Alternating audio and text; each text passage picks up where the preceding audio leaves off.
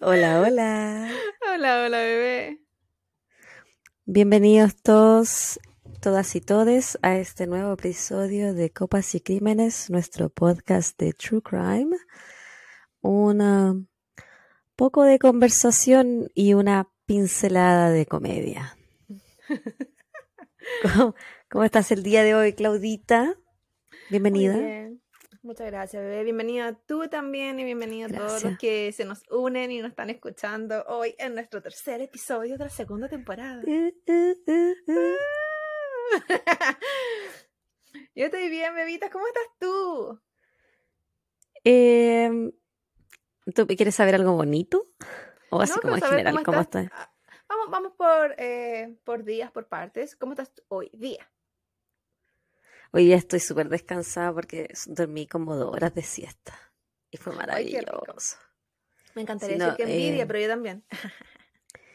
Me levanté temprano y porque se supone que iba a ir a trabajar, pero al final me dijeron que no me necesitaban. Yo me había ofrecido para trabajar hoy día, porque yo no trabajo los lunes, pero al final me dijeron que no me necesitaban, así que me quedé en la casa, me levanté temprano, como te dije, eh, hice ejercicio y después dame una siestecita como dos horas, fue maravilloso. Estaba solita en mi casa, entonces disfruté, pero en, en extremo est- esta, esta situación está tan novedosa que estar solita.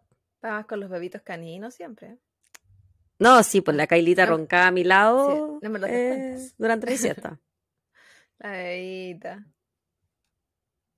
¿Y tú? Qué rico. Yo hoy me tuve un maravilloso día donde manejé por una hora porque había un accidente. Qué onda, que te, lo juro que yo no sé cuántos accidentes habrán en la carretera diario, pero que como, todos los lunes y miércoles. Como que me tocan, y ahí viene la Claudia, como uno. Porque se queda aquí por... Ok, hoy día no va a llover, tiene que haber un accidente para que se demore. Y hoy día fue un buen día, también dormí siestecita. Cuando hablamos de- del horario de grabación, fue como, ah, esta es la mía. Así que, Esta es mi oportunidad. como que me diste permiso cuando dijiste eso. Terminé de hacer una tarea que estaba haciendo y me fui a, a un tutito. Demasiado necesario. Mira, hubiésemos dormido juntas. Cucharita. yo casi, casi que dormimos juntas, pero amiga Sopie, yo creo que no quería estar conmigo. Eh, bueno, a mí no me gusta dormir cucharita, tú sabes. Sí. Bueno, yo ya no me Yo soy la cucharita mayor. Soy la cucharita con papito nomás. mi, bebi- mi bebito el que me acompaña. Me da mucho calor. Sí. No, obvio, yo amo eso. Y en general, ahora, ¿qué cosa buena te ha pasado? En general, eh, no, bien también. Eh, la semana pasada tuve terapia otra vez y mi, mi terapeuta, mi psicóloga me felicitó, dijo que estoy haciendo eh, un gran progreso dentro de mi tratamiento post-depresión y por mi ansiedad. Entonces, me dijo que ando súper bien y, y que estaba muy orgullosa de mí. Entonces, yo estoy orgullosa de mí porque ella me dijo que estaba orgullosa de mí. Y yo le creo, y yo le creo todo lo que me dice, pues sí, mi psicóloga. Sí. Y igual es bonito que cuando alguien sabe como el trabajo interno que hay y, y como, eh, como que saben la evolución que has tenido con respecto a todas tus cosas. Eh, si te dicen que están orgullosos de ti, es como una palmadita en la espalda, es como, ah, vale la pena. Todo esto ya. Vale la pena todo lo que todo lo que le he llorado. sí, eso pensaba yo de- de- cuando, cuando iba a terapia. Era como que, esto es un- una validación de que te- cuántas lágrimas estoy botando. Sí. Pero vale la, vale la pena. Totalmente. Aparte De uno crece maneras. y yo siempre orgullosa de ti, bebé, por si acaso. Di que tú eres como mi fan número uno, pues Claudia. Que se sepa. Y tú en general, ahora, en, en ámbitos generales, amiga. En la vida. Eh, bien, eh, sí, como así como que cosas buenas me han pasado. Eh, no sé. El fin de semana tuve una mini celebración de mi cumpleaños con mi familia. Porque esta, bueno, es este, esta semana, pero es más complejo de repente ponerse de acuerdo durante la semana, porque la gente trabaja, estudia y esas cosas. Claro. Y bueno, igual voy a salir, pero el día. creo que- bueno, se, no, se supone que voy a ir a comer con mis papás, pero porque íbamos a ir el domingo Y para variar, yo estaba hasta, hasta lo que no tengo de cosas que hacer, porque como el sábado hasta salí el pico, con ella. Dilo, ver, dilo como, como corresponde. Así, ruda, ruda. A la verga. Eh, hasta la poronga que no tengo. Y tenía un compañero en el colegio que decía poronga, no sé por qué me daba mucha risa. En fin, la cosa es que te estaba demasiado ocupada, tenía demasiadas cosas que hacer, pero hoy día tenía pruebas, trabajo y cosas así. Y para variar, última hora, mi segundo nombre. Entonces, siempre. Eh, ayer no pude salir, pero eso sí ha sido bonito. Me llegaron unos regalos bien bonitos, regalos que elegí yo, por supuesto. Y, Obvio. Maravilloso. Los, los, perfumitos que te conté. Así que, bien contenta. Siempre el auspicio de, de Victoria. Los secretos de la vida. Oye. ¿Y has visto alguna serie, alguna película últimamente que te haya gustado? Como que no tenía muchas cosas que hacer el fin de semana. Entonces me vi tres series. Esas como mi, estas miniseries que tienen como episodios cortitos. Ahora, hay que contarle a los amigos que no están escuchando que yo tengo un poquito de ansiedad. A decir una cosa poca. Entonces yo me estreso con las series porque las encuentro lentas y le aumento la velocidad a los capítulos.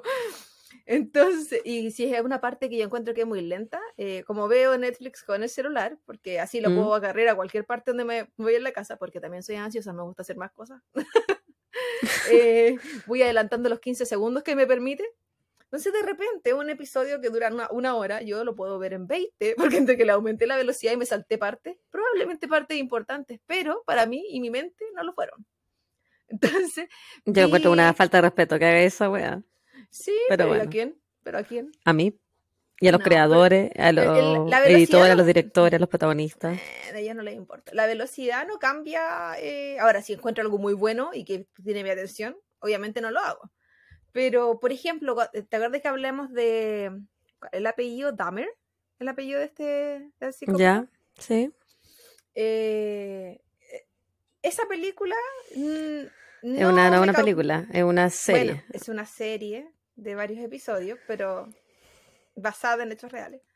Eh, no me cautivó. Y encontré partes que para mí eran innecesarias para lo que a mí me gusta ver, pues no que no tengan sentido en la temática de lo que se está viendo. Entonces, yo no las quería ver, pues, y ahí incluso me salté episodios. Y que yo después de haber visto, sí, yo sabía que el loco había matado a mucha la gente. peor. Si ya sabía que él había matado a mucha gente, ¿por qué quiero saber cómo los mató a todos? Ya, ya es suficiente. Sé que este loco estaba perturbado. Listo. Lo supe en los Pero primeros weona, episodios. esa es como la belleza de las series, po, verlos todos los episodios. y es- hay mucha gente que le encantó ver así como cada, y obvio que por las víctimas y qué sé yo, así como con nombre, quiénes fueron, qué le hicieron, ¿cachai? Como recordar las víctimas y, y, y la, la mala suerte que tuvieron de toparse con este cabrón en el camino. Pero para mí, bueno, y también el hecho de que fuera una dramatización a mí no me cautivó. Lo que pasa es que me gustan los reportajes que no son dramatizaciones, porque estoy segura de que los lo que están- documentales. Sí, porque estoy segura que lo que están diciendo es, es real, real, po. Entonces, ¿qué pasa con este cabro después? Porque yo estoy loca, tuve que ponerme a ver documentales donde, o sea, no documentales, como pequeños reportajes en YouTube, donde comparaban la serie con la vida real para saber qué era real y qué no. Porque, Claro, había muchas cosas que habían Sí, pues, que no eran verdaderas. eran casi la, ma- la mayoría de los hechos sí eran reales, pero los personajes algunos estaban mezclados. Por ejemplo, la vecina no Mm, era, sí, sí. no tenía toda la, la historia que le pusieron a esa vecina, era otra, y esa vivía en otro sí. edificio, entonces mezclaron dos vecinas en una, por ejemplo, cosas así. Y que Sí. yo necesito la real. Que salga hablando Y no me vengan con dramatizaciones, no me gusta así. Claro. Pero A mí me gusta que todo. lo- porque los actores eran otra wea así. Me gustó Sí. harto la, la actuación de ellos. Encontré que esto estaba muy, muy bueno. Y el- la, como el, la imagen, cómo se veía todo, como La fotografía, la fotografía. Eso también lo encontré muy bien, muy bien eh, logrado. logrado. Mm, sí, estoy de acuerdo. Y las otras dos que vi, porque yo no tengo tiempo, eh, es la... Este, ¿cómo se llamaba este reportaje del futbolista americano? Que era un caso que pasó acá. Que... Ma- Maiteao, Sí, ese mismo. También lo vi. le- yo te dije que lo viera yo, ¿no? Sí, eh, bueno, probablemente, pero la vi porque me lo encontré. Es que bueno, yo, sí. tú vas un paso adelante de cualquier cosa que yo vea. Menos las películas Sí. románticas. No, porque no me gustan. Esa, esa es mi base. Esa no se adelanta, esa se sufre cada escena, y esa se critica después de. Porque cuando uno es tanta película romántica o tanta comedia romántica, uno ya tiene sus estándares. A mí no me vengan con juego acá. Yo sé me carga ese tipo de películas, nunca las veo. Ay, me gusta, me río sola. Siempre dejo en vergüenza a la gente con la que voy al cine cuando ve esas películas. Una risa fuerte. Tienes que tú, te, tú siempre te ríes fuerte, bebé. Sí. Pero a mí me gusta. Me da un poco de vergüenza en público, pero igual me gusta. Ay, una vez. Estaba en el colegio, iba caminando por la calle con el pololo ese entonces y estamos doblando a como a la vuelta de su casa. Entonces su mamá, desde adentro, cuando ya entramos a la casa, eh, le dice, oye, Pedrito, voy a decir un nombre, eh, ¿con quiénes se encontraron afuera? ¿Quién eran todos los que se estaban riendo? y ¿Y tú nomás? Sí, la vida le dice, mamá, era solo la Claudia. ¿Qué nivel de escándalo venía haciendo? Pero ella porque me, quería, aún me quiere mucho, eh, le, le dijo que ella siempre recordaba eso con mucho amor porque significaba como, como yo, disfrutaba la vida, lo escandaloso. Disfrutaba la vida, porque que me reía por mí, la mi compañero. Sí, saludo a ella, un abrazo grande. Vamos, vamos, ¿No escucha? Su, información. No, no, creo. No. No le he dicho que no escuche, pero es que ella, ese tipo de, de, true crime, es muy fuerte para ella, ella es muy sensible. Ah. Así que no creo que, fuera algo que ella disfrute. Eh, para nada. Eh, ¿Y cuál es la otra que te dije que había visto? ¿La, otra serie? la de los pecados de la madre, ¿o no? ¿Esa la viste? Sí, esa estaba buena. Ese es mi estilo. me gustó también. Loca la Un caso muy interesante. Algún día cuando, cuando pasen más años quizás lo puedo hacer. Sí. Pero ahora no. Aparte que va a haber muy información nueva. Sí. Porque ahora todavía está como ahí trabajando. Pero me hizo recordar mucho eh, el caso de los de la India, la psicosis. Como la psicosis individual te lleva a la psicosis colectiva. Porque eso es psicosis. Súper interesante. Sí, y, y cómo tú justificas, porque, por ejemplo, ella hablaba mucho de que sus hijos estaban en un lugar seguro. ¿Qué para ella era un lugar seguro? En su mente. Quizás le hizo un favor, ¿cachai? Bueno, no, le haga spoiler a la gente que a lo mejor no lo han visto, Claudia. Sí, pero no he dicho nada, por lugar seguro, cualquier lugar. Y. ¿Qué más te iba a decir? ¿Tuviste alguna serie, Evita? Sí, yo estoy viendo Masterchef Chile. no, el discípulo del chef, perdón, el, discípulo, del chef. Me encanta, me encanta la, me encanta ese programa. Es el único programa chileno que veo y, y lo veo con gusto. Me, me volví adicta en, al principio de este año cuando estuvo mi familia acá y lo veían religiosamente. Y siempre que vienen y ven algo eh, religiosamente, yo lo como que me engancho con la wea, ¿cachai? Cuando veían Melate también me engancho un tiempo. Pero el discípulo del chef me gusta mucho. A mí me gustan algunos programas de cocina, no todos, pero este me, me encanta. no sé por qué me gusta tanto. Vi la primera, la primera temporada, creo. Después yo no, no, no lo seguí viendo. Los tenía que buscar en YouTube y qué sé yo para poder verlo. Sí, pues yo los veo en YouTube. Y aún recuerdo cuando yo te iba a ver y veía mis programas chilenos, que ahora casi no veo porque no, no los busco. Pero tú veías puras weas basura, pues claro. Hubo un tiempo que veía hartos, hartos. Llegaba allá y tú le Esteban, no, ya estoy viendo esa wea. Claudia, tú veías hasta la Teletón. Yo disfrutaba esas cosas, pero ya no la yo veo. Estoy, ya yo estoy súper en contra de ese show televisivo. Ah, pero de, es otra de comillas caridad. Sí, por eso no lo veo. Pero tú lo veis porque te gusta la historia y, y lloráis. No, yo, no veía la historia. Tú eres no, nunca he visto la historia. No, no, no. ¿Y aquí, qué veías? ¿Los shows? Porque eh, sí, pues tienen show de programación, pues, hay actividad y cosas. Eso lo encontraba súper entretenido. Y bueno, yo mucho tiempo también participé en el Teletón. eh, en Amigos Teletón y, y, los programas, sí. Pero sí, es que esa dualidad de la gente que se beneficia de esa organización versus eh, el cómo esa organización desliga a la gente de, o sea, desliga al gobierno de la responsabilidad de hacerse cargo de esa gente, porque hay que decirlo, Chile no, con el, la jubilación, entre comillas, que reciben esos niños, con eso nadie vive. Entonces, con eso jamás podrían pagar las terapias que reciben. Y tampoco se hacen cargo de que estén bajo algún programa ni nada. Pero, en fin, hay tanta crítica que hacer al respecto, e incluso de varias cosas que, No, yo no, encuentro que la fundación acuerdo, como bueno. tal, excelente, pero debería Sí. ser eh, financiada por el gobierno. Y a mí lo que no me gusta es el show televis- televisivo, que es como eh, usufructemos del dolor ajeno. Sí. No, y que jugamos a la inclusión un día, dos días, y después se nos olvida. pues. Claro. Eso también nunca me gustó. Pero la organización en general tiene actividades durante todo el año Sí. y mucha gente participa, la verdad. Yo que participé en la universidad, eh, mucha, mucha gente participa, en la época de universidad. Eh, sí, hay muchos voluntarios, mucha gente que cree de verdad en el proyecto y gente que sabe que en verdad si ellos no participan, esa gente queda a la deriva, lamentablemente. Pero Lamentablemente. esa dualidad de no podía eliminarlo de Don porque si no se van a quedar a la deriva, pero háganse cargo. Bueno, era algo que estaba en la idea de la nueva constitución, pero a ver si en algún momento sale en alguna otra otro documento o algo, Mm. quién sabe. Bueno, oye, ¿sabes qué? Yo quería hacer dos, em, Oh, quería sí, decir dos dale. cosas. Respecto al caso anterior de Drew Peterson, yo pregunté a nuestros oyentes eh, que conocen de leyes en Chile eh, si existía algo similar a la ley Drew.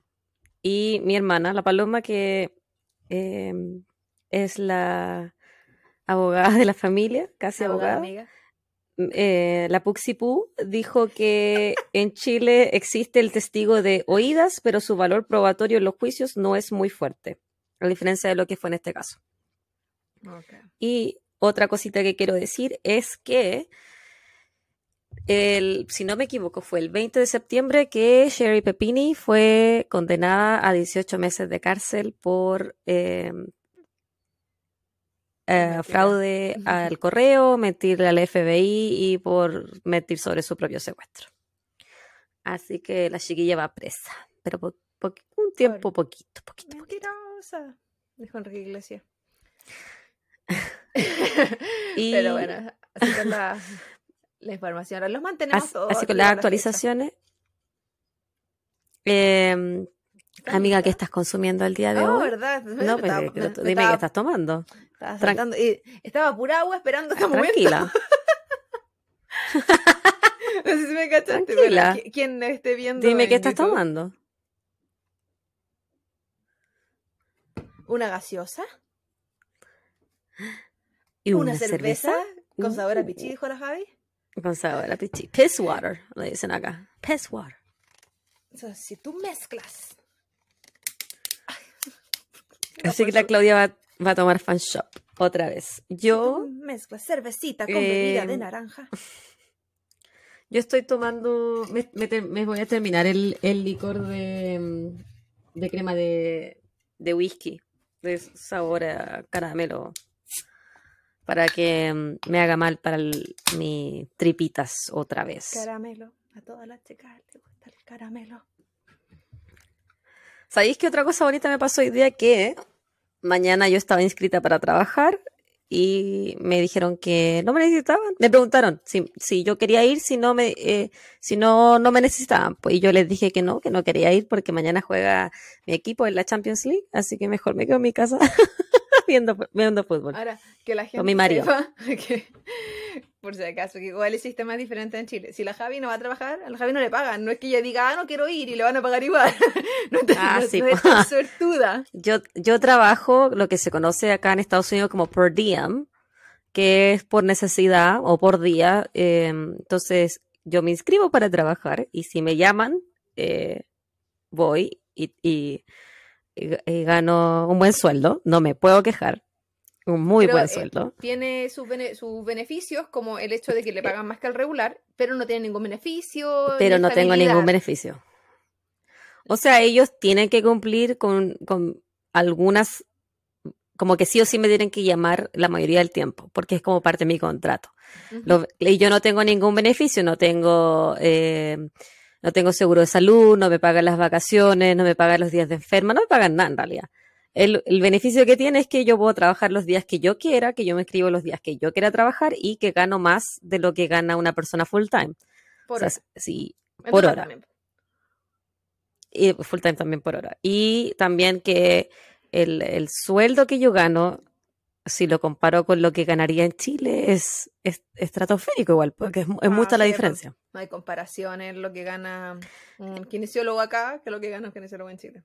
Sí. Y en general, la, la mayoría de, la- de, las- de los, de los de la salud ganan mucho más acá y tienen otra realidad. Y eh, Los terapeutas como yo son, eh, dentro de, los, de la salud, son los que más ganan igual. ujú. Sí. Así que aquí estamos bien, al menos los kines o terapeutas físicos estamos bien considerados. A diferencia de lo que me acuerdo era Chile. No sé cómo es ser ahora el sistema después de la pandemia.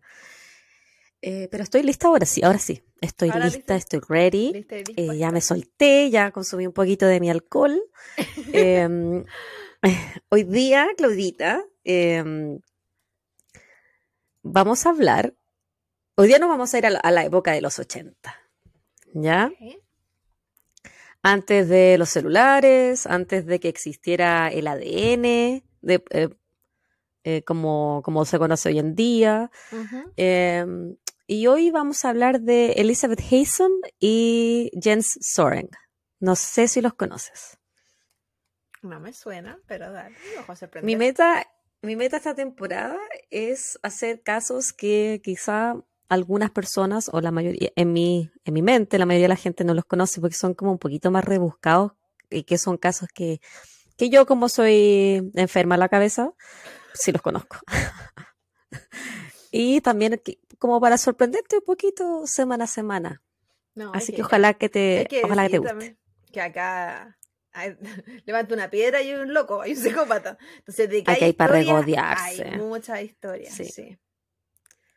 Por eso cuando la Claudia decidimos hacer el podcast, ella se quedaba con el mundo entero y yo me quedaba con, con Estados Unidos y Canadá.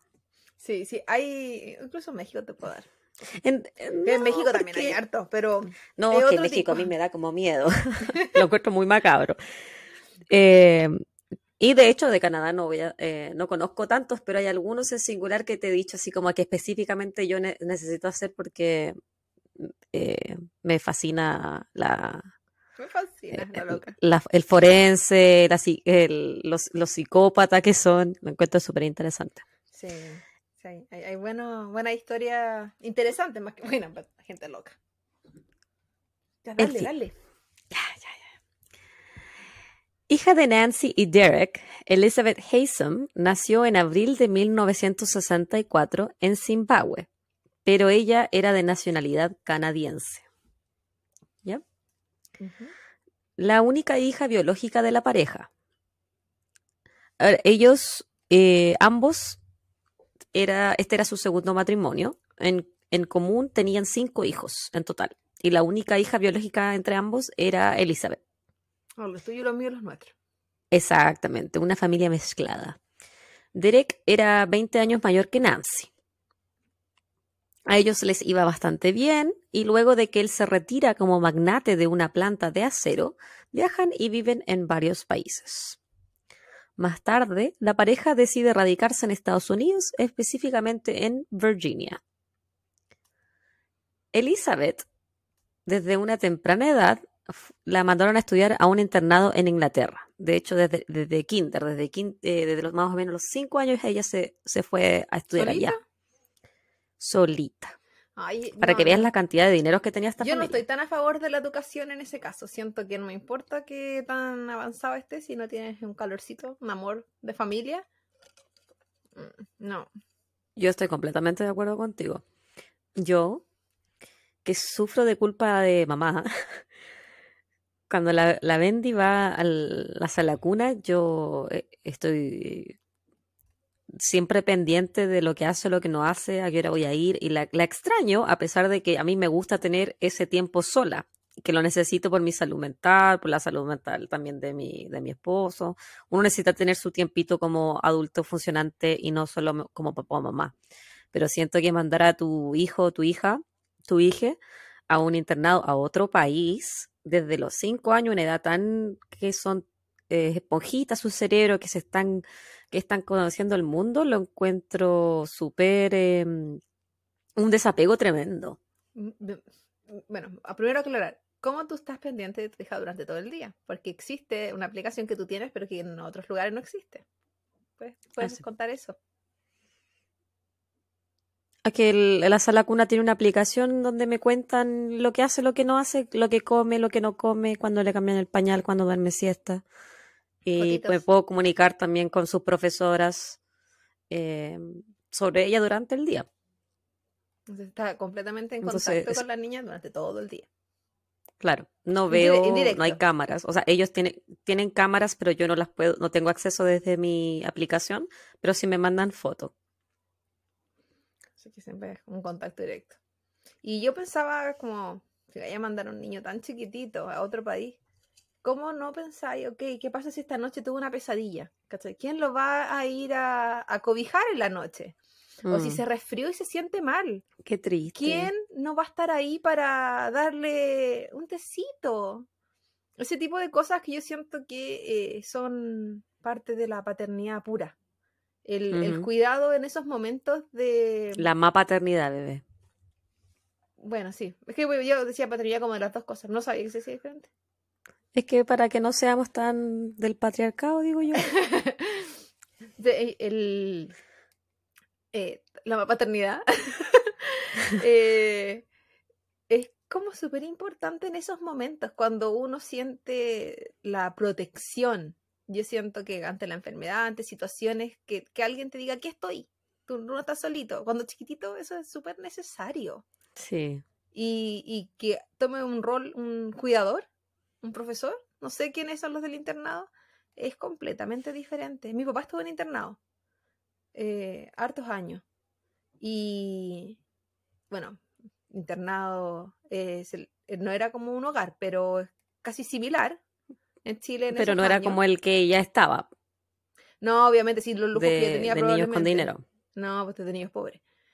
Que antiguamente esa situación de que tú vivías en zonas más rurales y la posibilidad de ir al colegio era irte a otra ciudad y para poder estar ahí los colegios tenían esta opción de internado. Esa era la situación Claro. de mi papá en los 60 Entonces otra, otra época igual, otra situación. Pero yo recuerdo cuando chica que siempre estaba esta amenaza, ya, de seguir portando mal te va a mandar un internado. Y así como, ahora que lo pienso como, tu, tu vivencia tiene que haber sido súper buena que me amenazas con eso. Qué, te- que triste que te dijeran eso, Claudia. Qué traumante. Existía, existía esa amenaza cuando chica, pero yo me portaba re bien, pero sí lo escuchaba. Continúa con la historia de la cabra. Ya bueno, al, al salir a los 18 años del colegio, ella no quedó en las universidades británicas que esperaba que, eh, que iba a quedar. Y entonces ella, entre comillas, se escapa con su novia y se va a recorrer Europa por un año donde se divierte consumiendo drogas y se va de fiesta. Había dinero. Una vez que ella... Dinero no le faltaba a esta- a estas personas. Una vez que ella termina esta etapa, eh, eh, se vue- devuelve a Estados Unidos e ingresa a la Universidad de Virginia, donde conoce a Jens Soren. Jens es hijo de un diplomático alemán que nació en Tailandia en 1966. Él hizo prácticamente toda su vida en Estados Unidos. Era un tipo tranquilo, muy inteligente, le iba bien en todo, en- incluso en el arte.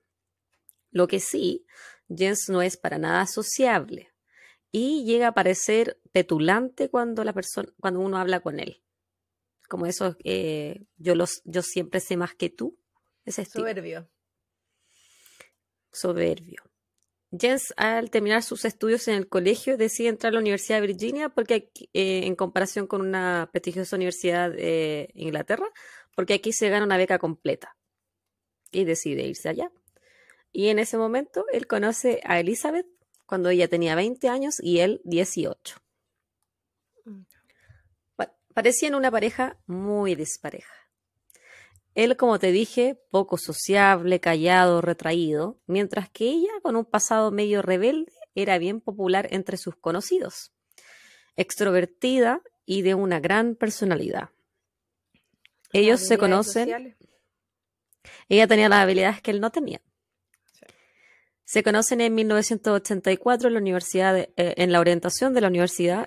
Eh, comienza una linda amistad y luego esa amistad eh, evoluciona, ellos salen, se llevan muy bien, son muy buenos amigos. Y en las vacaciones de invierno de ese año, eh, recordemos que en el hemisferio norte el invierno es en, dice, a fines de año. Ellos se van cada uno a, ver a sus familias, como eran las fiestas, Navidad, Año Nuevo, y ellos se, comienzan a escribir constantemente. Desarrollan sentimientos profundos el uno por el otro. ¿De amistad? en diciembre de 1900. ¿Romántico? Romántico. En diciembre del 84, ella le escribe una de muchas cartas que le escribió a Jens, donde le confiesa que odia amarlo porque ella odia a los hombres, pero él es el elegido. The chosen one. ella es física y socialmente es mucho más atractiva que él. Después en las fotos las vas a ver. Las vas a ver. Y que el que esté viendo Además, YouTube probablemente lo va a estar viendo en la parte de abajo de nuestros cuerpos en este momento. También ella le, le, dice a través de sus cartas a Jens que está aburrida de sus padres porque consumen mucho alcohol y que ojalá su mamá matara a su papá. Ah, piola. Algo suave en una cartita. ¿Tenía 20 años ya? Sí. Son pensamientos de una persona de 20 años. Es que había apego. Es que ustedes se tienen que por eso. Esto, gracias. Eh, eh, eh, o sea, tu teoría del apego yo encuentro que es fundamental. De hecho, yo, siempre he tenido una teoría de que en Estados Unidos no existe el postnatal, no es ley. Uno tiene un, tiene un permiso legal que se llama FMLA, Family uh, Leave of Absence, creo que es. Maternity Leave. Y eso, no, porque no, no existe el maternity leave, solo existe el FMLA que tú puedes estar fuera de tu trabajo por 12 semanas sin que te despidan. Y eso puede ser por cualquier cosa, puede ser porque vas a cuidar a un pariente enfermo, puede ser porque te lesionaste y no puedes caminar. Pero no existe el maternity leave y solamente dura 12 semanas. Pero hay algunos lugares que lo llaman así, pues esas 12 semanas. Sí, pues que le dicen así porque es como que para eso tú lo estás usando, pero no existe, no es una ley. Ah, no. no existe de por sí. Entonces tú, como mamá o papá, solamente puedes estar 12 semanas cuidando a tu bebé recién nacido o a tu, a, tu bebé adoptado, tu niño adoptado. Y yo siento que ese tiempo es tan poquito para generar un buen apego que quizá eso explica también por qué hay tantos psicópatas y sociópatas en este país. No solo Esa es mi teoría. No son solo 12 semanas postparto, porque aquí no existe el prenatal. Si tú por alguna razón de la vida tuviste que seguir, no pudiste seguir trabajando hasta el último día antes de parir, digamos, te retiraste una semana antes de parir. Claro, te, retiraste una semana antes de parir, significa que después de parir te quedan 11 semanas. O se van corriendo. Y es como, o sea, para ellos yo tengo que trabajar en la mañana para irme en la tarde a parir y después de eso para poder tener 12 semanas con, esta, con el bebito. aparte que este, estas 12 semanas no son pagadas te pagan lo que tú acumulaste durante tus vacaciones o los días que tienes disponibles, pero el resto no es cada pagado. empresa es diferente. Hay empresas que uno tiene que pagar un seguro y que con ese seguro te cubren hasta el 50%. Hay empresas, una, hoy día tuve una charla con una empresa y ellos pagan el 100% de las 12 semanas. A las mamás 12 semanas y al papá 8 semanas. Pero es un beneficio que tiene esa empresa, no significa que... No, pues no todas lo tienen. en mi ex empresa no lo tenían. O sea, Tenía el del 50% por, eh, por... Y de ahí dependía de, de cuánto tiempo me daba permiso el doctor. Podía ser seis semanas u ocho. A mí me pagaron seis semanas, esos 50%. A pesar de que yo tuve una cesárea y se supone que correspondían ocho, pero bueno. Voy a continuar con mi historia porque es, un, es un tema, el tema de la maternidad y estoy completamente de acuerdo contigo, de que si uno no está presente, de que se entreguen tan pronto, eh, y de hecho, una de las reglas para mí, y una de las razones también por qué no he sido mamá entre tantas, es que yo quiero ser una mamá en la casa.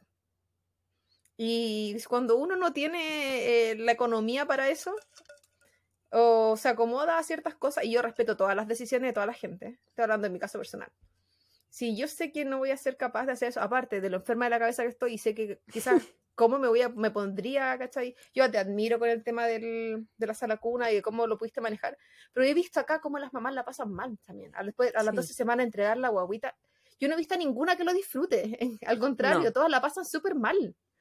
Entonces siento que Eh. yo ya estoy cagada la cabeza. Imagínate cómo lo pasaría, como que adelantándome Es al difícil. Es complejo, siento que es muy compleja la maternidad de esa manera. Yo por eso trabajo tan poquito chiquillos, porque eh, así, de esa manera tengo más días con, con la Bendy. Sí, y, días también para flexible estar solita. y el, el hecho de que de tu marido, que haya un apoyo económico, Claro. que, que tengas un trabajo que te permita realizar eso.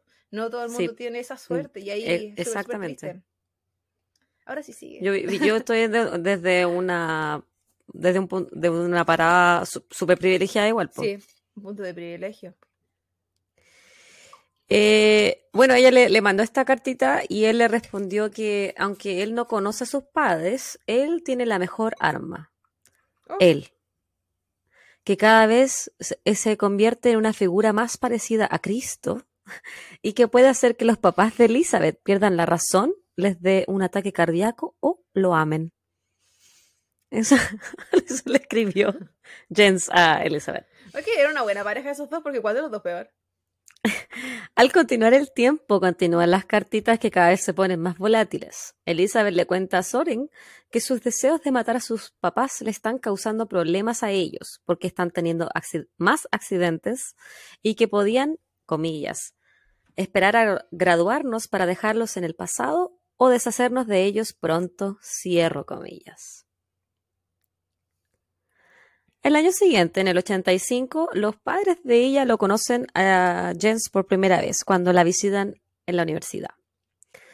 Y parece que no les gustó mucho la relación porque se veía que estaba tomando un tono más serio y a ellos no les gusta Jens para su hija porque lo encuentran socialmente incómodo, como que ocultara algo. Así que tienen como una mala vibra de, de Soren. O sea, No igual, les gusta. igual acertaron. no estaban tan equivocados, a pesar Sí. de que no estamos de acuerdo con sus decisiones en el pasado. Al menos tenían un, un buen sexto sentido. Sí. Le atinaron un poco. Corría entonces, amiga, el 31 de marzo de 1985. Y una amiga de Nancy, extrañada al no saber nada de la pareja, va a su casa a ver qué es lo que está pasando. Ella entra a la casa y los encuentra muertos. Él en la entrada, cerca de la puerta, y ella en la cocina. Había sangre por todas partes, era una escena del terror. La policía llega al lugar y encuentran que la mesa del comedor está puesta para tres personas. Raro, porque solamente vivían ellos en la casa. Había un cuchillo que encontraron en el cajón de los cuchillos de la cocina que calzaba con las heridas propinadas a los Hazel. Una botella de vodka vacía, vasos donde había huellas digitales y la escena sugería que el atacante había acuchillado a Derek primero. Él, se supone, había intentado huir hacia la puerta, pero terminó siendo casi degollado cerca de la entrada de su casa. Nancy estaba de lado en el suelo de la cocina, tenía cortadas de cuchillo y también le habían cortado el cuello. Había una poza de sangre al lado del cuerpo de Nancy, como si el asesino o asesina hubiese tratado de limpiar sus huellas de zapato. Además de eso, había una huella de calcetín. Nancy llevaba puesta una bata de dormir, por lo que se asumió que él o los asesinos tenían que haber sido de confianza de la pareja. La casa de los Haysom estaba cubierta de- en sangre. Te estoy viendo así como que estáis tan concentrado en la historia, me da como risa. Yo te tomo atención, mi amor. Aparte que cuando tú vayas hablando, me creo como, empezó a armar la fotografía en mi cara de la casa, la gente. Dijiste lo Esa de, es la la, idea. lo de la huella, eh, o sea, del calcetín con sangre, y me lo imaginé. Esa es la idea, porque el relato se lo vayan imaginando. sí, pues yo sé, ahí estoy trabajando para ti. Entonces, eh, a Derek lo habían acuchillado 30 veces y estaba casi degollado. Nancy, por su parte, había sido acuchillada seis veces, pero también tenía un corte en su cuello de oreja a oreja. Ambos tenían una puñalada directa al corazón. Sin embargo, no había indicios de robo o de entrada forzada. Eso, más la mesa puesta y la vestimenta de Nancy, apuntaba a que los Haysom conocían a su, atacante o atacantes. El primero de abril, la policía contacta a la hija de la pareja, Elizabeth, en la Universidad de Virginia. Ella se mostró muy triste, afectada, y ella hablaba con acento inglés. Algo bien curioso para la policía, quienes obviamente no tenían idea que ella había pasado prácticamente toda su vida estudiando en el extranjero, así que era súper normal que ella no tuviera un acento americano. Canadiense. La, la policía entonces tiene como persona de interés a la ex nuera de los Haysom. Esta mujer supuestamente tenía rabia contra los Haysom porque no les había gustado que ella se casara con el hijo de Derek, por lo que le habían pedido a este chico que rompiera el compromiso. Había reportes de que ella había llevado un cuchillo a la casa de una amiga pidiendo que se lo guardara ya que, comillas, malos espíritus, cierro comillas, la podían llevar a cometer algo malo. Pero la policía no sigue esta línea investigativa porque el hijo de Derek, quien había estado comprometido con esta mujer, dice que ella no podía haber estado enojada con sus padres, que eso no era posible porque ellos sí querían que él se casara con ella. Y es más, ellos estaban decepcionados cuando él decidió cancelar el compromiso. Luego de esto, entrevistan a una hija de Nancy, Jane, producto de su primer matrimonio, y la, Jane es un poquito rara. Ya ella había estado involucrada en el pasado en un culto religioso. Oh, espera, espera. Algo está pasando en mi computador. Ok, no sé qué pasó, pero se me había salido el Riverside. Oh, yo siempre. Y ahora volvió. Esta cosa, porque juega conmigo? el Riverside chiquillo es el programa que nosotros usamos para grabar. Y así nos están penando. Ya, pues entonces ella no es muy clara en su testimonio eh, y, claro, sospechan de ella porque Derek en su mentón, en su pera, tenía una V marcada como que lo habían eh, cortado. ¿Ya? como, que le cortaron una V en su mentón. Claro, pero en forma de V. Entonces, por un momento piensan que estos asesinatos pueden estar ligados a un culto, a lo siniestro. Pero cuando la entrevistan, Jane dice que Elizabeth le había dicho que ella era, comillas, el diablo y que Jane era, abro comillas también, su cordero de sacrificio. Cierro comillas. Entonces consideran que Elizabeth es la mentirosa y le dicen, ella dice que Elizabeth es en realidad la oveja negra de la familia. Por lo tanto, la línea investigativa se vuelca hacia Elizabeth Haysom. Elizabeth, en su encuentro con los detectives, les dice que ella tiene un novio alemán eh, que estudia con ella en la universidad y que ese fin de semana, el fin de semana que supuestamente había muerto eh, Nancy y Derek, ella y Jens habían ido de viaje a Washington, D.C. De hecho, Elizabeth tiene registros del hotel donde se quedaron recibos de la comida que habían pedido al cuarto y también tickets de películas que habían ido a ver al cine.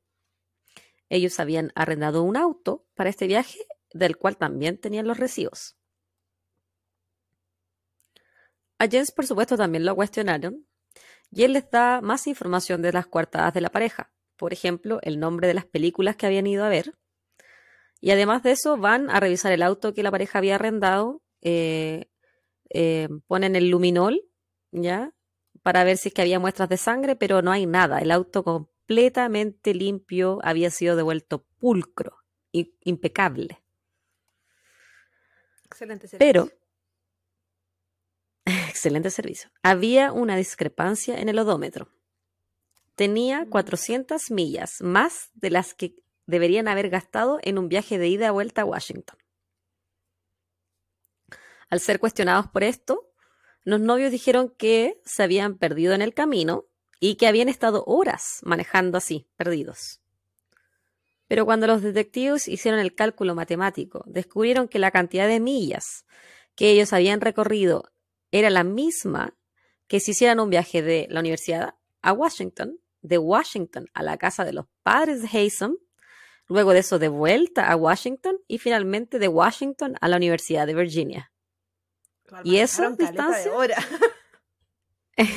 eran cinco horas en total de lo que habían manejado así, no sé si cinco o seis horas, pero de lo que habían manejado extra, que ese tiempo que se habían perdido, se supone.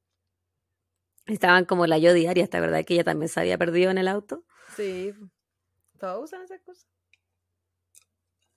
Entonces la, la, policía les pide entrevistarlos una vez más. Al hablar con Elizabeth, le piden muestras de sangre y huellas digitales, las cuales ella accede a dar sin ningún problema. Sin embargo, Jens dice que antes de dar sus muestras, él necesita conversar con la embajada alemana. No quiere tener problemas con su padre y porque se, se puede ver muy mal que el hijo de un diplomático esté envuelto en una investigación de asesinato. Ya. A la semana siguiente, entonces, él llama por teléfono a los detectives y les explica que la próxima semana irá a la comisaría a cooperar con lo que se le había solicitado. Pero, en vez de presentarse a la comisaría, él huye a Europa con Elizabeth. Fue a buscar otra comisaría, se equivocó, de no se perdió. se perdió. Sin, sin antes, obviamente, él le deja una carta a los detectives. En ella les dice que tendrán que aceptar estar solamente seguros un 99% de que él no era el culpable. Y esto lo dice porque cuando él tiene la primera entrevista con los detectives, ellos les dicen, nosotros estamos 99% seguros que tú no eres el culpable, pero necesitamos ese otro 1%. Y esa es tus huellas digitales y tu muestra de sangre. Como para descartarlo completamente. Le dijeron una mentita así. bueno, Jens y Elizabeth toman aviones por separado y se juntan en Asia primero. Pasean por Asia, luego pasean por Europa y entran con papeles falsos a Inglaterra. Buenos contactos, sí. Pasan los meses. No, amiga, eh, pero igual él, era él y ella. Yo los encuentro muy inteligentes. Bueno, y también tenían los recursos, pues. Ahí había. También. Pero, hablando de recursos, se les comenzó a acabar la plata, el dinero. ¿Ya? Por lo que deciden formar una estafa con cheques. Los que Entonces ellos compran un, ellos compran un artículo con un cheque y luego ese artículo lo van, a, lo van y, lo, y lo venden o lo devuelven en otra de esas tiendas. Entonces le devuelven el efectivo que ellos habían pagado, se supone, por ese artículo. Y esto lo empiezan a hacer a menudo y no eran artículos muy caros, era como una, chaqueta, un par de zapatos, cosas así. Era como que compraban un auto. Claro. Pero los pillan se dan cuenta de que están haciendo eso cuando ellos tratan de hacer la estafa en un lugar donde ya habían ido. Mm. Entonces los descubren. Los toman, los toman presos el 30 de abril de 1986 y aquí los interrogan ahora en calidad de sospechosos por el, por el fraude que estaban cometiendo. Sin embargo, en Inglaterra descubren que hay una orden de arresto en Estados Unidos y se contacta con las autoridades de Virginia para ponerlo al tanto de que, hey, tú estás buscando a estas personas, nosotros los encontramos. Cuando Elizabeth habla con las autoridades de Estados Unidos, ella cambia su versión inicial y hace un trato con las autoridades. Eh, ella, a cambio de declarar y delatar a Jens, se hace como este tratito para que la declaren como cómplice de asesinato antes del hecho. Entonces, Elizabeth confiesa que ella se quedó en Washington mientras Jens viajó a la casa de sus padres y él había estado todo el día afuera, comete los asesinatos y luego cuando él vuelve al hotel, él estaba desnudo en, su auto, en el auto que habían arrendado, envuelto solamente en una sábana, y le dice, mata a tus papás. Entonces ella. ¿Por qué ella decidió traicionarlo? ¿Tuvieron problema? Pero amiga, ¿por qué a ti te gusta adelantártelo, eh? Ah. nunca, no, en realidad nunca, eh, no dijeron por qué, pero ella hizo este trato, ah, bueno, sí, sí lo explican un poquito, te lo voy a decir más adelante. Entonces ella eh, limpió el auto en el estacionamiento del hotel y eh, aceptó ser la coartada de su novio, el asesino de sus padres. O sea, antes de viajar. Afectada no estaba. Que si llega Juanito, Pucha, el vos, hombre dijo. que mató a mi papá, como, no te preocupes, yo te ayudo a limpiar. como ni cagando. O sea, tendría miedo que me lo hagan a mí, pero no, no reacciono. No creo que una persona sorprendida reaccionaría No, como ella no ella. reaccionó de una forma normal, yo creo. No, de cagado no, le, no lo felicito. Bueno, ella hizo este trato con, la- con las autoridades de la fiscalía porque le ofrecían, a cambio, 45 años por cada asesinato por ser eh, cómplice en vez de la pena de muerte. De 45 Y antes años de pena viajar- muerte, hagámosla más corta. Mátame, ¿para qué? Antes de viajar a Estados Unidos, Elizabeth termina su relación sentimental con Jens y le dice, me voy a declarar culpable. A Jens, por supuesto, esto no le cae nada de bien y él también decide confesar los asesinatos. Jens, que tenía pasaporte diplomático, pensaba que se le iba a extraditar y se le juzgaría en Alemania. Pero eso no es así. Y Estados Unidos pide su extradición. Inglaterra Mm. solo permite esto si es que las autoridades de Virginia se comprometen a sacar la pena de muerte como posible castigo a Jens si es que éste es encontrado culpable. Si él se hubiese ido a Alemania, Entonces, en Virginia... la- lo, lo podrían haber sacado de Alemania? Sí, porque el crimen fue cometido en Estados Unidos. Por lo que eh, explican en los artículos que leí. eh, que Alemania de acuerdo Daba con lo mismo. Daba lo mismo, su pasaporte diplomático daba lo mismo, porque era un crimen. Ah. Entonces, pero siempre así, siempre los países tienen la obligación era- de entregarlo. ¿Me estás preguntando algo de leyes internacionales que yo desconozco, Claudia? Tú sabes que yo no soy una favor. experta en nada. Porque yo No pensando en pongas casos en de. Chile, No me dejes en vergüenza, que sé- que hay chilenos que han cometido crímenes en otras partes del mundo y no necesariamente so- so- son enviados a Chile así de simple, así de rápido. Tiene que haber eh, un acuerdo de extradición, po. Sí. Entonces, No todos los países tienen acuerdo. A, a eso iba, pues puede haber un país que te diga, ¿sabes qué? No te lo mando, pues chao. Sí, po. Mm, Ah, era, esa era tu pregunta, no la había entendido. sí. Pero sí, tiene que haber un acuerdo. ya te dije, deja de dejarme en vergüenza, por favor. La cosa es que a este cabrón no le funcionó. No le funcionó, po. Entonces en Virginia acceden a esto y Jens Storing vuelve a Estados Unidos después de dos años de su captura inicial en Inglaterra. En su versión de los hechos, Jens dice que él dejó a Elizabeth sola en Washington, él tomó el auto, se fue a la casa de los Hayson para hablar con ellos y porque quería hablar con ellos sobre su relación con Elizabeth, porque a él no lo querían, bla, bla, bla, bla, y dice que lo invitan a cenar, pero que luego de un par de tragos, la conversación se volvió conflictiva y que al intentar él irse del lugar, Derek lo había empujado contra la puerta, pegan- pegándose Jens en la cabeza, y él decide sacar un cuchillo de esos de estilo mariposa de su chaqueta y lo apuñala a Derek. Oh, así, así Luego de rudo. Como Rudo. todo el mundo anda con esas cosas. Ya, ya. Yo no. Y ya. Entonces él, después de eso, va detrás de Nancy y también le da muerte a Nancy. Él se saca la ropa, la va a tirar a un basurero cercano y se va manejando de vuelta a Washington desnudo cubierto con una sábana y eso se correspondía a lo que, con lo que Elizabeth había dicho. Igual lo cuenta suave porque apuñaló 30 veces al loco. A la, señora no tanto, fue como más suave. Ya seis para ti, unas poquitas, así como ah, juguemos a, a poner los alfileres. Pero a él, yo hubiera- lo hubiese tomado así como casi como crimen, crimen pasional porque por la rabia, por 30. Overkill. Sí, es como que sí, por 30. después de, yo creo que después de 10, no es necesario más. No sé qué, qué, aunque yo no sé porque tampoco sé cómo funciona la cuestión del apuñalamiento, apuñalación, no sé cómo se dice, pero, pero eh, ahí había rabia, ahí había alevosía. Alevosía, sí, alevosía. Me gusta esa palabra.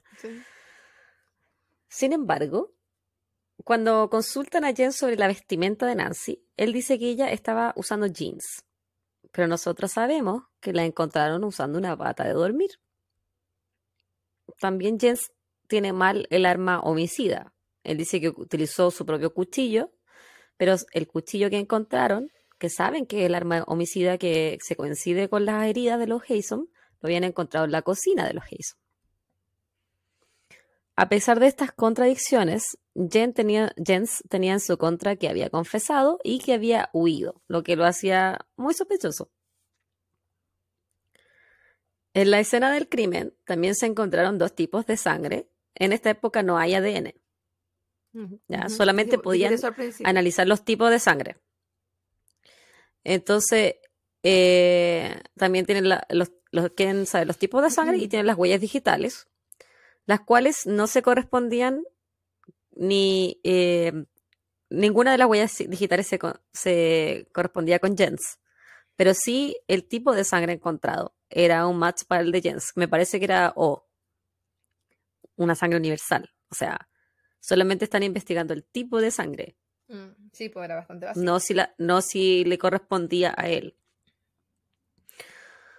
Una vez en Estados Unidos y comenzando el juicio en contra de Jens Soren, él cambia nuevamente su versión.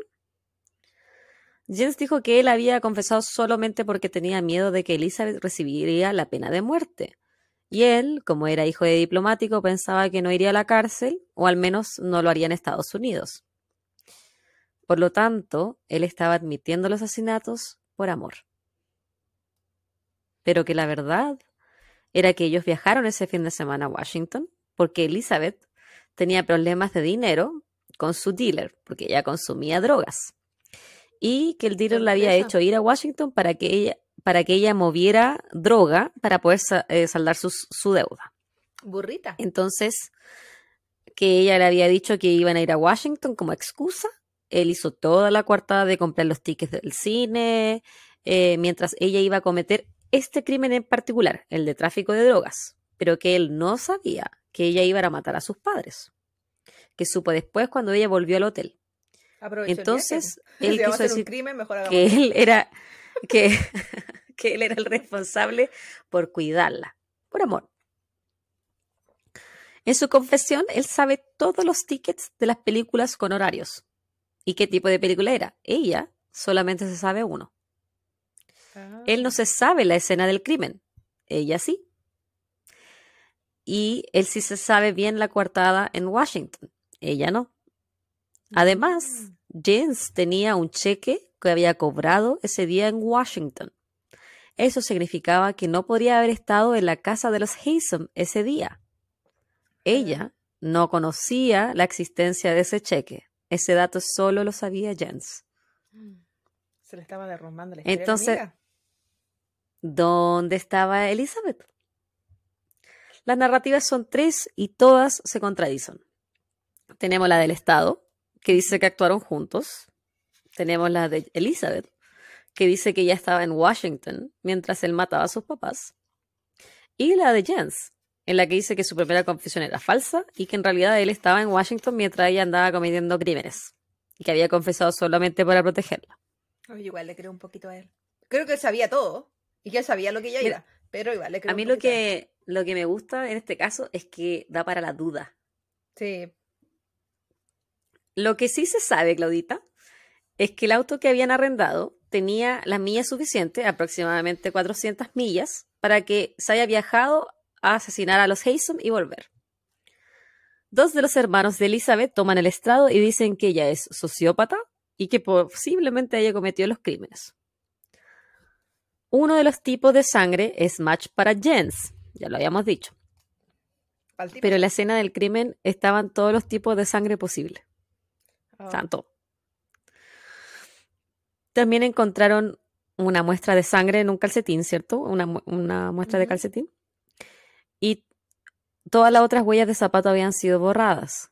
Entonces la fiscalía dice que esta, esta huella de calcetín tiene que ser de Jens, no puede ser de Elizabeth. Eh, pero había expertos que decían que no podía ser, no podían decir con certeza una cosa o la otra. Eso dicen algunos expertos. Cuando midieron la huella de calcetín, se dieron cuenta que era muy pequeña y eso no les gustó, porque decían que de esta forma no podían culpar a Jens. Entonces traen a otro experto que lo que hace es poner una huella de calcetín, en la foto, encima de la otra y decir calzon. Ah, claro. Entonces, muy, pocas poca ciencia, yo no, debería haber sido admitido. Aquí la defensa falló de forma grave. Sí, y Podrían haber traído sus 80. propios Te expertos. crees esa weá en los 40, pero ya ni vergüenza se arrugaron. No, no intentaron pasarla. Cre- probablemente tienen que haber pensado hasta todo en nuestra cancha pasada eso harto con la fiscalía. Tenemos todo a Eh, nuestro sí. favor. Tenemos que mostrar cosas. Te- Estaban conjurados. Sí, Tenemos que mostrar algo que convenza al jurado y muchas veces depende de cómo el abogado lo cuenta, ni siquiera depende de qué tan fuerte o qué tan poderosa es la prueba.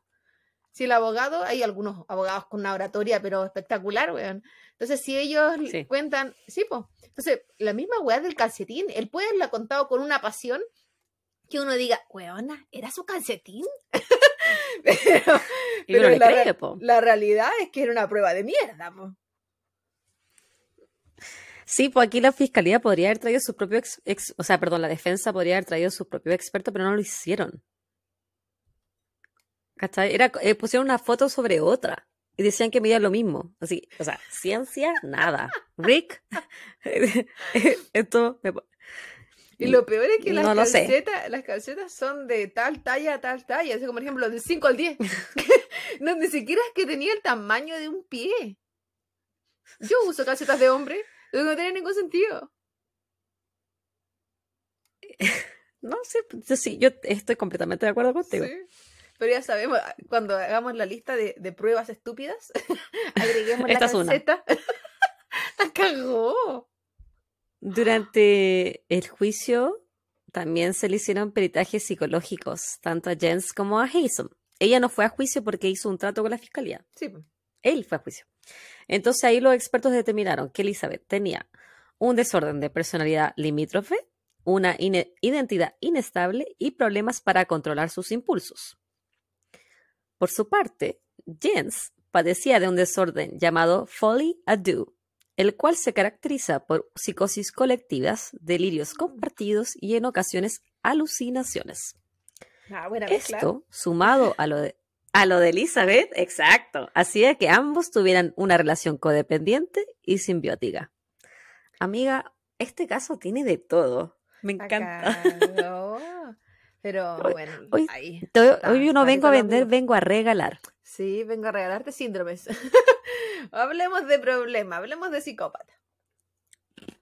Jens Soren fue Ah, declarado pobre. culpable el 4 de septiembre de 1990 y sentenciado a dos cadenas perpetuas consecutivas. Por su parte, como había dicho anteriormente, Elizabeth, que tenía un acuerdo con la fiscalía, fue sentenciada a 45 años de cárcel por homicidio.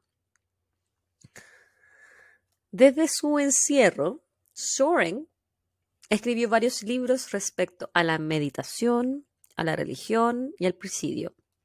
E incluso en el 2007 ganó un premio de libros cristianos.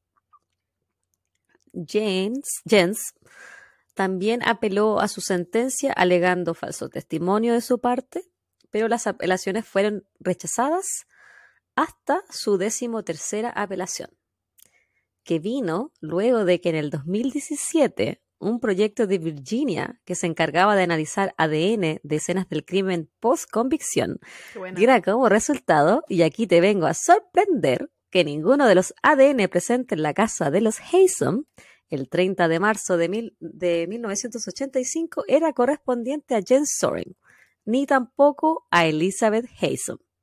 Ninguno de los dos.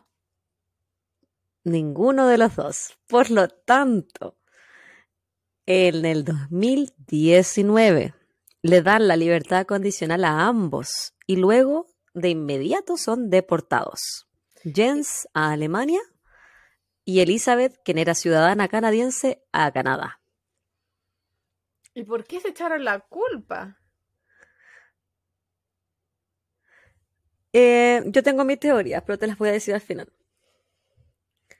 Lo más actualizado que encontré era de un artículo de agosto de este año donde hablan que aún no se encuentran a las personas que sí tengan un ADN que haga match con el encontrado en la casa de Nancy y Derek.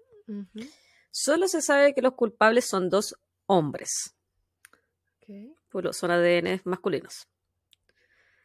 La verdad, Claudita, es que yo conozco este caso hace muchísimos, muchísimos años, porque estoy loca, pero siempre me quedé con que ellos eran demasiado culpables.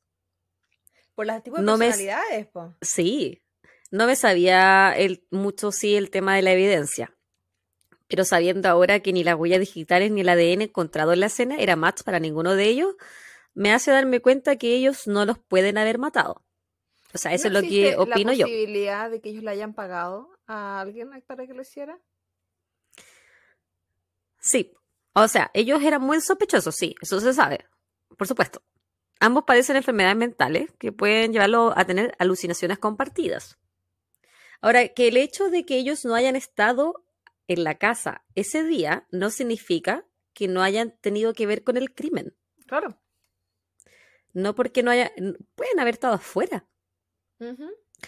Entonces, yo, yo pienso. Ella estaba en el mundo de las drogas, ella estaba en el mundo de los dealers, ella estaba en el mundo de. Ella transportar droga por plata. Yo, y no, no necesariamente porque eres criminal en un, en un área, tienes que ser criminal en todas. Pero yo huelo culpabilidad igual. Jugando, jugando. Perdón. Porque ella sabía cosas, tú dijiste, ella sabía muchas cosas de la escena del crimen, que él no sabía. Entonces, Incluso puede ser que ella entró a saludar, vio que estaba todo bien, no tocó nada, y te fuiste, y entraron los amigos, ya, hagan lo suyo. claro, yo me pongo a pensar, como te digo, especulación máxima. ¿Qué pasa si ella sí va con su dealer, otra persona más, en el auto? Le dice, esta es la casa de mis papás, entren, los matan. Pero ella no entra, se queda afuera. Eso explicaría los cientos de millas extra que habían recorrido en el auto. Sí. Y explicaría por qué ella sabía tanto de la escena del crimen. También explicaría por qué Jens sabe más de la coartada, porque él sí se puede haber quedado en Washington mientras ella se iba durante el día y acompañase a estos dos hombres. ¿Sí? ¿Me entendí? Bueno, y si ella contrató también a hombres, no, no necesariamente debe haber sido su dealer, puede ella haberle pagado a alguien. Pues, pues. No, yo digo por, el área. Sí. Y, él, y ella incluso puede haberle dicho a él que él sabía. que ella lo hizo. Sí. Y, a lo mejor él lo sabía todo también. O sabía esa parte nomás, que ella fue, que ella lo hizo. Pero él puede haber sido cómplice de todas maneras. Claramente, si uno, dice que él no, supiera nada. Que estuviera ocupado haciendo otra cosa no significa que no supiera. Pero todo, todo queda en especulación. Lo cierto es que ellos gozan de libertad y los verdaderos culpables no han sido encontrados hasta el día de hoy. Igual, Así que, Yo me imagino que los hermanos de ella tienen que seguir pensando, esta loca lo, hizo, esta loca tenía que ver y nos dejó sin papá. Que para ella no tenía que haber mucha diferencia porque en verdad nunca los tuvo, pero... Mis eh, fuentes, mis referencias del día de hoy son un podcast que se llama The Generation Y, Murderpedia, Wikipedia, un episodio de 2020 y varios artículos de CBS News. Claudita, Andrea, esta es mi copa y ese fue mi crimen. Maravilloso, amiga. Estabas muy entretenido tu caso. A través del tiempo. Tenía de todo, aristas, de todo. Siempre dinero ahí involucrado. No había mucha pobreza. Pero yo, creo eso, yo creo que ella eh, tiene que haberle, no necesariamente pagado con dinero, puede haber sido un favor sexual también a dos personas. Sí, estaba eh, a dos personas que y ella los acompañó, se quedó en el auto y ellos mataron a su papá. Y yo creo que la, para mí es más culpable aún el hecho que ella lo traicionara primero. Y ella se quiso adelantar a los hechos. No sé. Es interesante si tú ves los videos de, la, de los juicios. ¿a, ti, ¿A ti te gusta ver videos de juicio?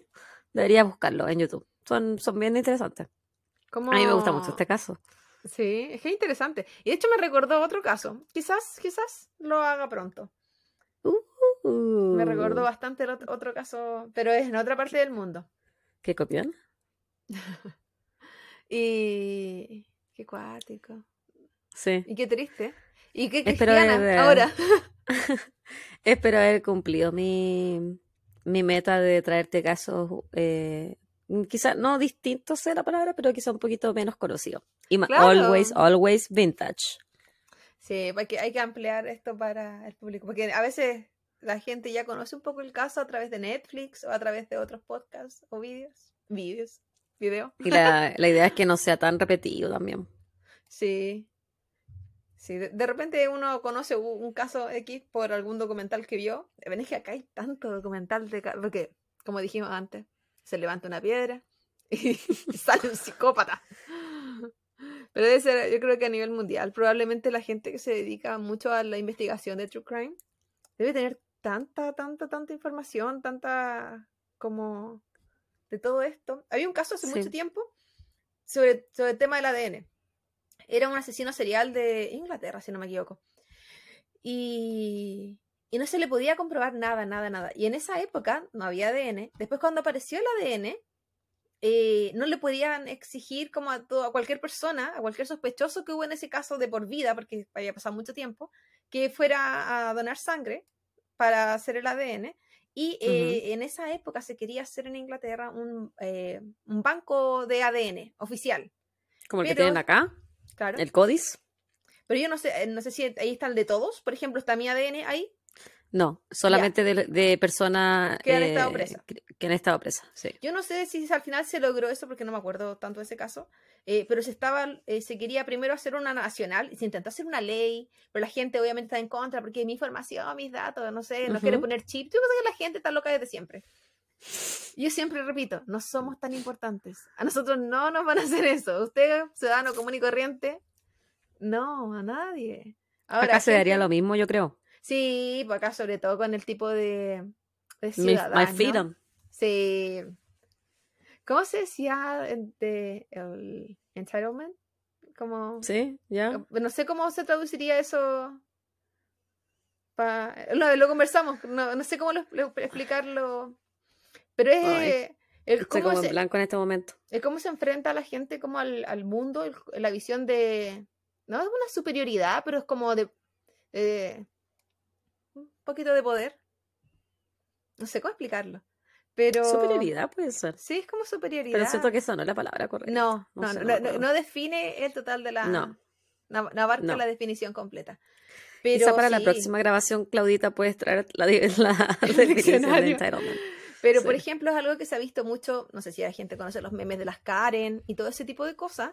Tiene que ver mucho con eso. El hecho que ellas crean que tienen el derecho, el poder y el deber de reclamar porque ellos pueden hacerlo. Y tiene que ver mucho con el es mi eh, libertad, es mi país, son mis leyes, son mis armas.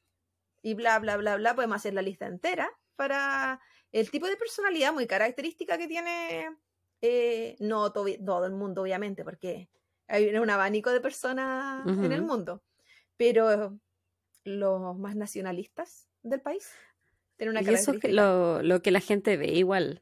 eh, El, ex- el, el exterior. El, el lo que se ve de Estados Unidos es eso. Que como dices tú, no, no es así para todos. No. O sea, es como la, la parte de que a uno no le gusta de la personalidad de mucha gente acá. Tiene que ver con que a veces, a veces, solo a veces y en ciertas situaciones yo admiro. Porque nuestra cultura es una cultura más abajista, donde uno está Ah, acostumbrado, sí, acostumbrado a la sumisión, a aceptar cualquier cosa, a ser agradecido por lo que te tocó. Y es como, Ah, esto, sí, es lo, esto es lo que me están dando, tengo que ser agradecido porque al menos me tocó algo. Como el tema de las no vacunas también. existe. No- nosotras nos vacunamos contra el. COVID, pero- a la primera, pero porque es como cultural para nosotras. Es como, ay, algo si dicen que hay que vacunarse, hay que hacerlo nomás. po. Porque uno Pero hay que las leyes eh, son a tu beneficio, que no te quieren, no, no te quieren meter cosas. Así Pero uno cegado siempre. Y, Sí, y bien obediencia, nosotras, pues. obediencia completa. Indoctrinadas completamente con la, con la obediencia. Y tiene también que ver incluso en los trabajos. El hecho de que la gente aquí se cambie tan rápido y tan fácil de trabajo, como no me gustaron tus leyes laborales, no me gustó, o no sé, tengo un, un break de tantos minutos y no me lo estáis respetando, tengo un almuerzo de tantos minutos y no me lo estás respetando, todo ese tipo de cosas. eh, en Chile jamás, po. O sea, No, bueno, en Chile uno aguanta hasta morir porque sí, morir. tienes que estar agradecido de que encontraste trabajo. Sí, es otra cultura. Jamás decir, ¿sabes que no voy a estar acá porque me voy a ir al, al trabajo al lado? Total, me van a pagar más, me van a pagar, no sé, un dólar más, qué sé yo, lo que sea. esa, esa posibilidad, casi que aquí todo igual sea más reciclable, eh, en Chile no existe. Es muy, muy diferente. Las culturas, uno aprende harto de cultura y también, bueno, en este país también existe, es multicultural. Ah, habemos personas de, todo el mundo y también es ah, algo muy bueno que enriquece el mundo laboral también. Porque uno compara, uno ve gente diferente de todas partes. Y en general la, el, trabajador más esclavo es uno. Eh, tiene que ver con el agradecimiento, la necesidad, qué sé yo. Es diferente. Sí. Pero muy buena tu amiga. Me gusta bastante. Interesante. Gracias. Eh, gracias. Estoy cumpliendo mi meta de sorprenderte eh, y sorprenderlo a ustedes, chiquillas, chiquillos y chiquillas. En esta segunda temporada tengo unos casos en mi mente, obviamente, que están bien interesantes. Para mí son bien interesantes, algunos que yo no conocía, que los encontré fascinantes dentro de mi enfermedad, y otros que sí conocía un poquito más. Sí, a veces hay casos que uno ve y pasa el tiempo y después ya quedaste en eso, ¿no? Sí. Uh, ah, no, todavía. Como este, que yo lo conocí hace mucho. ¿Qué? Que del siguiente capítulo tengo una oh. aclaración, pero que todavía no aparece, porque voy a aclarar. ah, no, pues estoy mintiendo. Este es el tercer episodio. Del segundo episodio. Anterior? Sí, del segundo episodio tengo una aclaración. ¿Te acuerdas que nosotros hablamos es, de. porque, espérate, espérate. Vale. Aclaremos, aparte de toda aclaración, que nosotras estamos grabando una semana antes de que venga, que salga el capítulo. Entonces, este capítulo, hoy día es 3 de octubre, va a salir el 10 de octubre. Por lo tanto, tú, la, la aclaración que quieres. El primer episodio. Claro. Entonces, tú la aclaración que vas a hacer es del segundo capítulo que nosotras grabamos la semana pasada, pero que viene el, este, el jueves 6. Eh, 6, jueves 6. De octubre. Ya, dale. Eh, entonces este era para, estaba pensando en media perdida, porque claro, como no se ha publicado, de repente el episodio todavía no sale. No, pues sí ya salió, en, cuando la gente está escuchando este episodio. Sí. Entonces, en el episodio 2, yo ah, hablé de las manos de el, el, el, asesino de Sutomo. No me acuerdo cómo se pronunciaba. De Miyazaki. Si no te acordás, menos me voy a acordar yo. Del amigo Miyazaki. Entonces, eh, y eh, vieron que están las manos en las fotos del video e incluso en la publicación de Instagram. Esas manos, según estuve leyendo posteriormente, porque en los artículos que yo leí eran las manos de él. Esas no son las manos de él. De hecho, en, la publicación de Instagram, eh, si es que leyeron la parte de la, de la descripción de cada foto, dice foto referencial. Resulta que nadie le tomó foto a las manos de él. Nunca. Las únicas fotos que hay de él es cuando él está siendo apresado. Y se le ve las manos como al profesor Utonio de las chicas superpoderosas, que se le ve como la mitad de la manito y porque el, delantal le llegaba como hasta la mitad. Como que le, como que le quedaba grande. No me acuerdo. La referencia, weón. La referencia, weón. Puede, puede, que la gente viera a la chica superpoderosa y conociera al profesor Utonio y viera que le quedaba un poco grande su. Delantal era para los niños. Como, como Piñera. Como Piñera con sus trajes. Sí. Y le llegaba la mitad de la muñeca que, te cubriera la mitad de los deditos. Entonces se le veía como eh, las falanges nomás de los deditos. Y en la foto, se, según estuve leyendo, porque habían diferentes versiones, se hablaba, hay de hecho un artículo de El mito de las manos de Miyazaki. Si alguien lo quiere buscar, está en inglés. De lo mismo que dije yo, pero en inglés. Eh, y él tenía una fusión de la ulna con, eh, bueno, una fusión de varios huesitos en verdad a nivel de la muñeca, como para hacerlo más simple.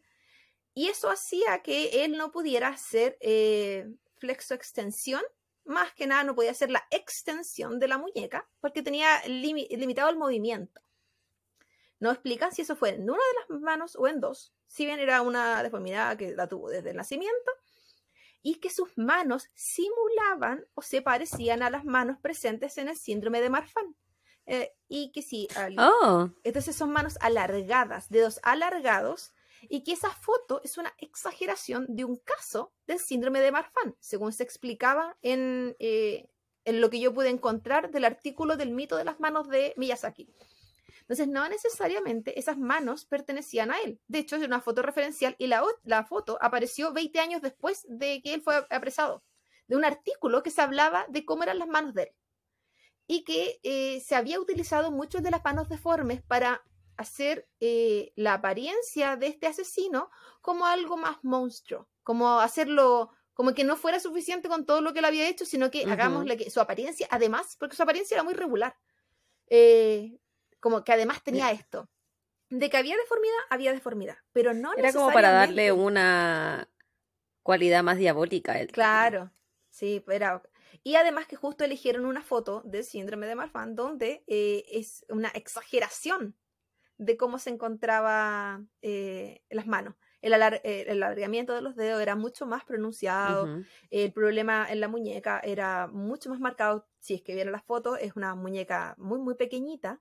Entonces, que casi es que eh, el, el, diámetro del antebrazo con el diámetro de la mano es una línea completa. No existen las curvaturas de la mano. Y esa era la aclaración. Entonces no existe foto real de las manos de este personaje y la deformidad era real, pero no es tal como la mayoría de las fotos que se muestran y que la foto que más se muestra era de un reportaje donde hablaba de la similitud del síndrome de Marfan con él, porque él no tenía síndrome de Marfan. Esa, ah. es mi eh, aclaración del, caso. Mira tú, ¿ah? Sí, siempre entregándote información. Qué bueno. Así que eso, era una foto referencial. El resto de las fotos, muy reales. y eso, pues, amiga. Estuvo muy, muy entretenido el caso del día de hoy. Me gustó harto, harto, harto. Gracias. Estuvo distendido. Y... Estuvo bueno. Estuvo entre... Ojalá el, audio también es, oh. siga estando poderoso. Hace un rato esto se paró. Como diría mi tía, se frizó. Pero a mí Así que espero, no paró. Así que espero, yo te veía bien. Sí, que eso no signifique que vamos a tener un desfase. Por favor, señor, por favor. yo siempre te escuché bien y te veía bien, así que yo creo que con fe, Claudita, que esta temporada va a ser sin, sin problemas. hemos agregado nuevas cositas, como mencionaba en el episodio anterior, como ejemplo los Reels, y además eh, que ahora nuestros videos de YouTube incluyen fotos. Entonces, de qué eran solamente nuestras bellezas conversando. Entonces ahora vamos... de rostros. Sí. Eh, y nuestra simpatía. Entonces ahora incluimos las fotitos también en YouTube para, además de, que estén en Instagram. Entonces eso hace que la edición sea un poquito más lenta. Entonces, idealmente si el audio no tiene problema, la edición puede ser más rápida. Así que ahí estamos trabajando. Y amiga, recordarle a la gente que nos puede encontrar como Copas y Crímenes en Spotify, en Evox, Google Podcasts, Apple Podcasts, YouTube, Instagram, Facebook, donde quiera, Amazon. Si pone, incluso, de que no sé dónde encontrarte, Claudia. Googlea, copas y crímenes. Y amigos, salimos al tiro. Así que si nos encuentra, suscríbase. Suscríbase. Si no les gustamos, suscríbase. Si tiene, hacer el favor, no. Si tuvo un mal día y tiene ganas de tirar caca, suscríbase. Y él no puede escribir, no puede escribir, le vamos a poner un me gusta, alguna cosita. Suscríbase. ¿Algo más, amiga? no. Eh, cuídense mucho. Nos estamos viendo a la próxima. Y um, suscríbase. Besos y abrazos, no quitan pedazos. Adiós. Cuídense bye mucho. bye. Chau, chau.